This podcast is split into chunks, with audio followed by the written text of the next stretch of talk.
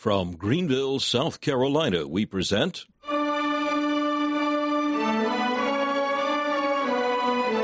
Let the Bible Speak.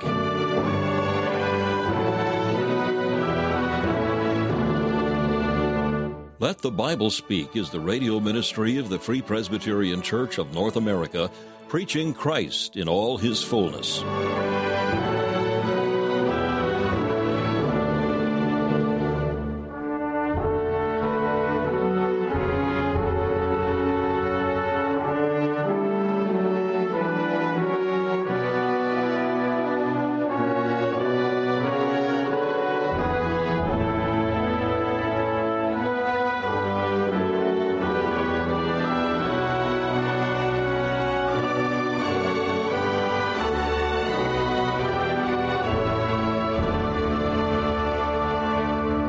Welcome you to this broadcast of Let the Bible Speak, featuring messages preached by Dr. Alan Cairns, founder of Let the Bible Speak Radio Ministries.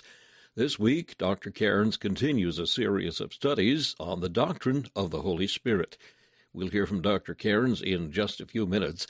First of all, we invite you to enjoy this devotional thought from the pen of Charles Haddon Spurgeon, found in his collection called Faith's Checkbook. Our devotional for today is entitled, Even the Faintest Call. The text is Joel chapter 2 and verse 32. And it shall come to pass that whosoever shall call upon the name of the Lord shall be delivered. Why do I not call on his name? Why do I run to this neighbor and that, when God is so near and will hear my faintest call? Why do I sit down and devise schemes and invent plans? Why not at once roll myself and my burden upon the Lord? Straightforward is the best runner. Why do I not run at once to the living God? In vain shall I look for deliverance anywhere else, but with God I shall find it, for here I have his royal shall to make it sure. I need not ask whether I may call on him or not, for that word whosoever is a very wide and comprehensive one. Whosoever means me, for it means anybody and everybody who calls upon God. I will therefore follow the leading of the text, and at once call upon the glorious Lord who has made so large a promise. My case is urgent, and I do not see how I am to be delivered. But this is no business of mine. He who makes the promise will find out ways and means of keeping it. It is mine to obey his commands. It is not mine to direct his counsels. I am his servant, not his solicitor. I call upon him, and he will deliver me.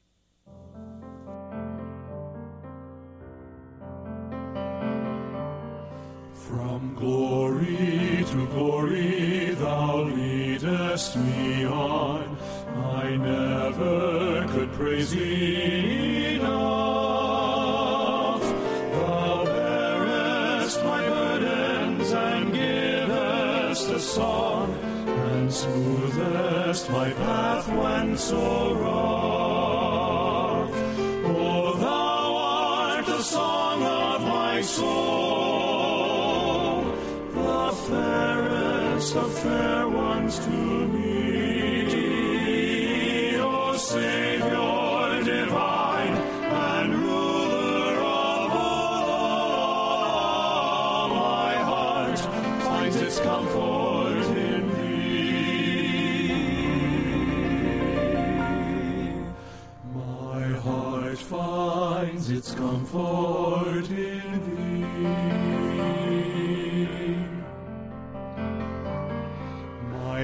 crosses are turned into glorious crowns, my sighs into radiant smiles. Like rivers of mercy, thy peace comes and drowns. The agonies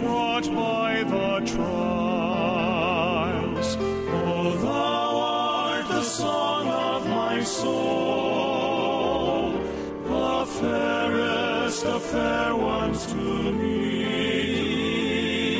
O Savior divine and ruler of all, my heart finds its comfort in thee. My heart finds its comfort in thee.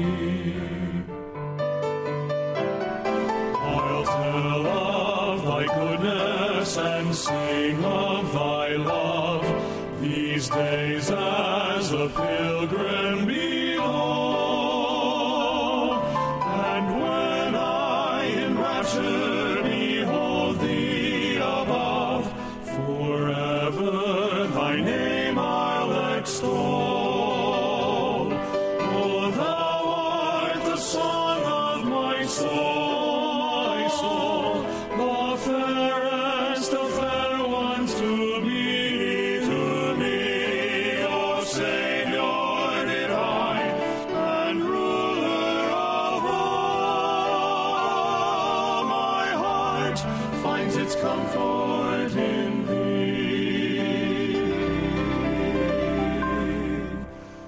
My heart finds its comfort. My heart finds its comfort. My heart finds its comfort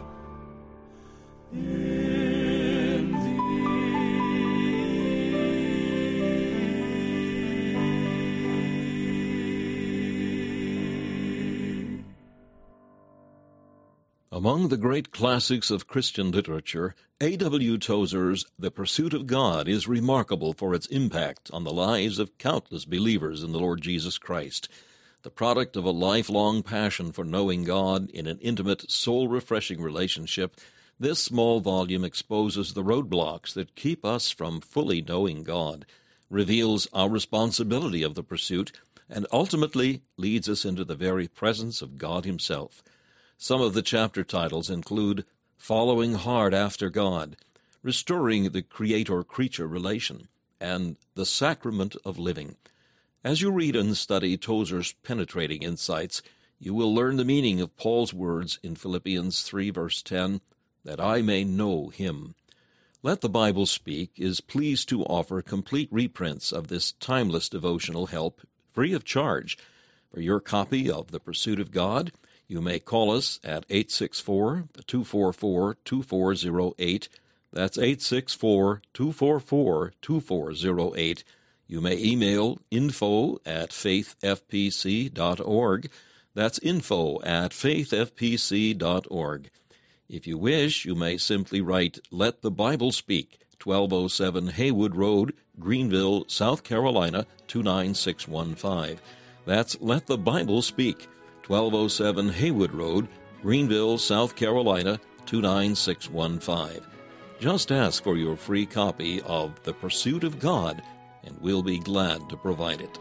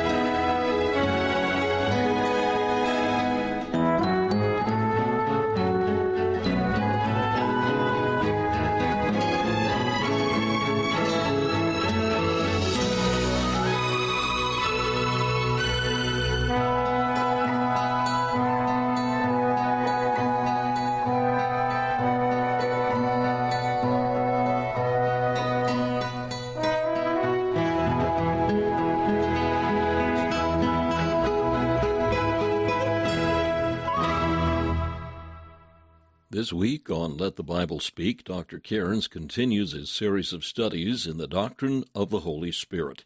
Today he'll bring the next portion of a message called The Witness of the Spirit. In John 14, verse 17, the Lord Jesus refers to the Holy Spirit as the Spirit of Truth. This expression occurs four times in the New Testament. As Dr. Cairns has been explaining, there are in Scripture at least seven actions ascribed to the Holy Spirit as the Spirit of truth. So far, we've seen that the Spirit is responsible for the inspiration of the Bible. He points to Christ, not to himself. and the Spirit of truth uses the truth of the gospel to bring in the full number of those whom God the Father has given to his Son. Dr. Cairns will go on to show how the Spirit of truth assures those who receive the gospel of the reality of the things it promises. Now, Dr. Cairns continues this message the witness of the Spirit. Let me turn you again to 1 John 5 and verse 13. These things have I written to you that believe in the name of the Son of God, that ye may know that ye have eternal life, and that ye may believe on the name of the Son of God. Now I want you to see what he's saying. These people believed on the name of the Son of God. Now, believers are saved. So we say, scripturally, these are saved people. But John is saying, I have written unto you who are believers, in order that you may know, in order that you may have absolute assurance of possessing eternal life, and in order that you may believe. I write to believers that faith may be deepened and increased, and that you may know.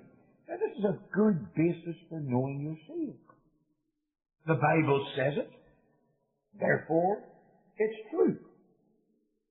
I remember when God used that form of assurance in my own life as a young believer, having struggled through doubts and fears and troubles and trials, almost to the point of distraction.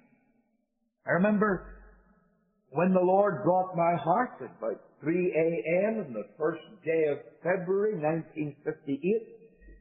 Maybe giving away that I have been around longer than I look, but uh, uh, there, in an all night of prayer, God brought my heart to John 6 and 37. I had many fears, many concerns, many doubts, many troubles. But the witness of God's word is, Him that cometh unto me, I will in no wise cast out. Now what a day that was. When the word of God gripped the heart, and I could say I am saved because the Bible says it. Lord, I'm not depending on the words that I prayed or now pray. I'm not depending on the feelings that I have had or now have. I'm coming on the basis of the Word of God. You say, Him that cometh I will in no wise cast out. Lord, I come. in all my need, I come. You say, You will not cast me Bless God. That's a solid ground of assurance. For God cannot lie. Man, make sure you have the Bible as the basis of your hope for heaven. But then there is a second line of assurance. And that is uh, the assurance that comes from the evidences of grace in the life. Now, this should not be used to the exclusion of any of everything else. Some hyper Calvinists do this, and uh, when you hear them preach, they think that they have preached a good message if every saint of God goes out of the meeting doubting his salvation. That's a good message. One very famous American preacher went a few years ago to Northern Ireland and preached in the largest Baptist church in Belfast, and uh, my, had a wonderful time. Uh, this man is a tremendously able preacher, and very saddened actually at the report that I heard, but the best Christians in that assembly left the meeting in great bondage of spirit, wondering were they saved at all because of this exclusive emphasis on evidence. For instance, it's a very favorite tactic to take the first epistle of John and say, now here are the evidences of the new life. And if you don't measure up, you're not saved. Uh, and what they do is they take one line through John's epistle and they forget all the converging lines. And they paint an absolutely false picture and they set an absolutely false standard. Uh, and they have good of people wondering, are we saved at all? Now that's a mistake. But nonetheless, there is the assurance that comes from the evidence of grace. For instance, if any man be in Christ, he is a new creature. Now, if you've come to Christ and you're a new creature, there is what Martyn Lloyd-Jones once called, I believe, good presumptive evidence that you are saved. For nobody else makes you a new creature but Jesus Christ. I remember a, an old friend of mine was a, down and out alcoholic when God saved. He's the man that Dr. Paisley carried 200 yards down the Ravenhill Road in Belfast and set him down in the vestry of the church and went outside and prayed so hard that the fear of God fell on this old sinner and he prayed him sober. And that night that man came to Christ and was absolutely transformed and never, never again touched the devil's booze was an absolute miracle. And everybody in the Ravenhill Road knew it. But man, the devil gave him many years of opposition, many years of doubts and fears. Maybe you're not saved at all. Are you really? Could you believe it? Are you really a changed man? Are you really a changed man? Man, there was a change, all right. There's presumptive evidence that you're seeing. If any man is in Christ, he is a new creature. We have read just now in Romans chapter 8 and verse 14 that as many as are led by the Spirit of God, they are the sons of God. Uh, the sons of God are led by the Spirit of God. I will do a message on the leading of the Spirit and show you it's not in Romans 8 what many people take it to be. But there is a spiritual dimension to a man that's saved. There's no doubt about that. The Holy Spirit does abide within him. The Holy Spirit does sanctify him. Now, not all Christians are equally sanctified and equally holy, but all Christians are being sanctified. There is a work of holiness being wrought in the life of every Christian. And undoubtedly, there is again presumptive evidence from a changed life that a man is saved when he comes to Christ and he's made a new creature and he's led by the Spirit uh, and he's given a love for the Bible and he, the things that once he loved he now would hold back from, the things that once he despised, he finds he embraces them with his whole heart. Bless God, there is there evidence based on the marks of grace in the life. Paul said in 2 Corinthians 13 and 5, Examine yourselves and see if ye be in the faith. And when a man can examine his life in the light of the Word of God, and however much there is to lament that he's not all that he wants to be, nonetheless there is evidence that he is in the faith. That man can say, there is a ground of assurance. And an assurance based on the written word. An assurance based on the evidences of grace. I'm tempted to depart a little there. These are scriptural things. Will you notice that I haven't mentioned, though there is some truth in it, but I haven't mentioned what has become an old chestnut to most preachers now. People doubting their salvation. Have you had any answers to prayer? And if you can dream up an answer to prayer, then you must proceed. Now, obviously, it's good to have answers to prayer, and that may fall into the category of evidences. But let's get the full biblical picture, based on the written word, the evidence of grace in the life. And then here's the highest form, the topmost brick in the building, as it were. The assurance of the joint witness of the Holy Ghost. You know, I think that God's people, saved people, even those who are plagued with doubts, when they're brought to the Word of God, their heart says, Yes, this Bible is true. Him that cometh to me, I have come to Christ. I have God's Word for it, that I am saved. They have that level of assurance. Again, I believe that God's people However much they lament that they're not what they want to be, they can say, I'm not what I was. I'm not what I ought to be. I'm not what I'm going to be. But I thank God I am not what I once was. There is a change. I think that God's people, again, can trace the finger of God's grace in their life. But it's this full assurance that so many of God's people are not enjoying. This full assurance, this joint witness of the Spirit of God with their spirit. The, the scriptures actually speak of full assurance in three ways. Let me just give you the text of scripture, and uh, I trust you'll follow this out at your convenience. Colossians 2 verse 2. Paul is praying for those who hadn't seen his face in the flesh. And he's praying particularly for the church at Colossae and Laodicea. He's praying for certain things to happen to them. This is something that they didn't have.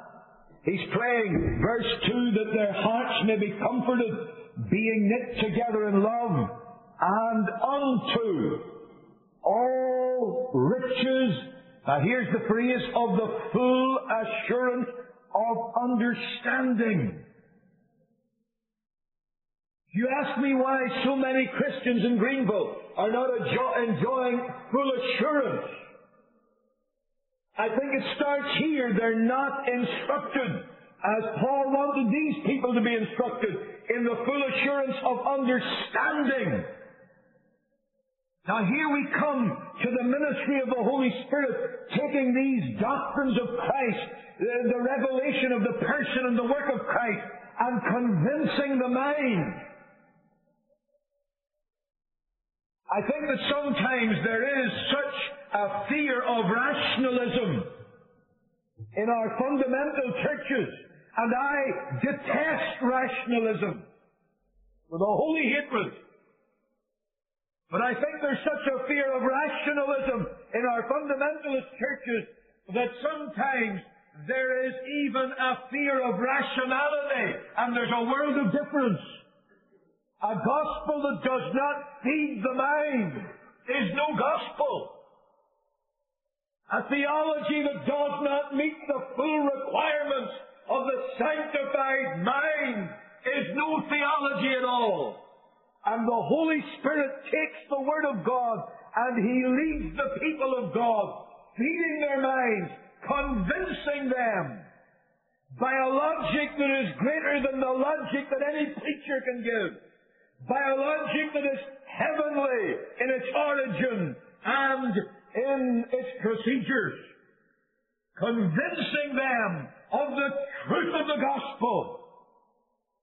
Only God can do that full assurance of understanding. It has been my experience in this church over these last seven years that more people, genuinely see people, have been helped by getting their thinking straight on what in theology we call the great objective truths of the gospel, getting their thinking straight on the doctrine of the atonement and what it really accomplished, the doctrine of justification, the doctrine of acceptance with God in Christ, when people get their thinking straight, when the Holy Ghost gives them a full assurance of understanding, why then everything else falls into place. There's the full assurance of understanding. Turn to the book of Hebrews, chapter 6 and verse 11. And there you'll find that there is a full assurance of hope.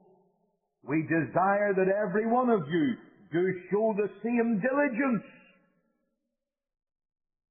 to the full assurance of hope. I want you to notice something. This assurance is not something that just materializes magically. Even if you received this full assurance of hope the, the very minute you were saved, as very often happens. Paul is saying, show diligence Be diligent in the use of the means of grace. Be diligent in your fellowship with God. Be diligent in your prayer life. Make very sure that nothing comes between you and your God. Because the full assurance of hope he links to diligence. What a joy it is when a believer has the absolute confidence. The word hope in Scripture has nothing to do with vagueness or uncertainty. It has to do with confidence. It has to do with a confident waiting for that which is yet unseen, but nonetheless is certain.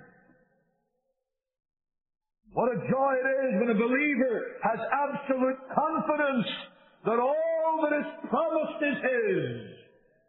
His future is absolutely secure in the hand of the Savior.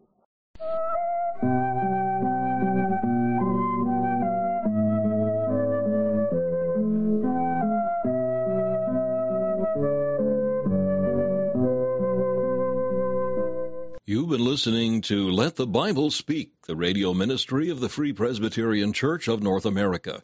We hope you've enjoyed and benefited from today's program. We are here as your servants for Christ's sake. If we can be of any further help to you in the things of the Lord, we invite you to contact us. If you would like to receive our booklet, Separated unto the Gospel, a booklet that sets forth the beliefs and standards of the Free Presbyterian Church, you may have a copy free of charge, simply for the asking. Our mailing address is Let the Bible Speak, 1207 Haywood Road, Greenville, South Carolina, 29615. That's Let the Bible Speak, 1207 Haywood Road, Greenville, South Carolina, 29615.